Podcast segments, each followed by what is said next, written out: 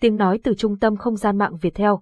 Bài chán là một trò chơi đã được du nhập vào nước ta từ rất lâu và trở thành một trong những game bài lâu đời nhất hiện nay. Khác với các game bài Tây 52 lá, chán có cách chơi tương đối đặc biệt với những thẻ riêng. Hãy cùng khám phá những thông tin, kỹ thuật đánh chắn hiệu quả nhất nhé.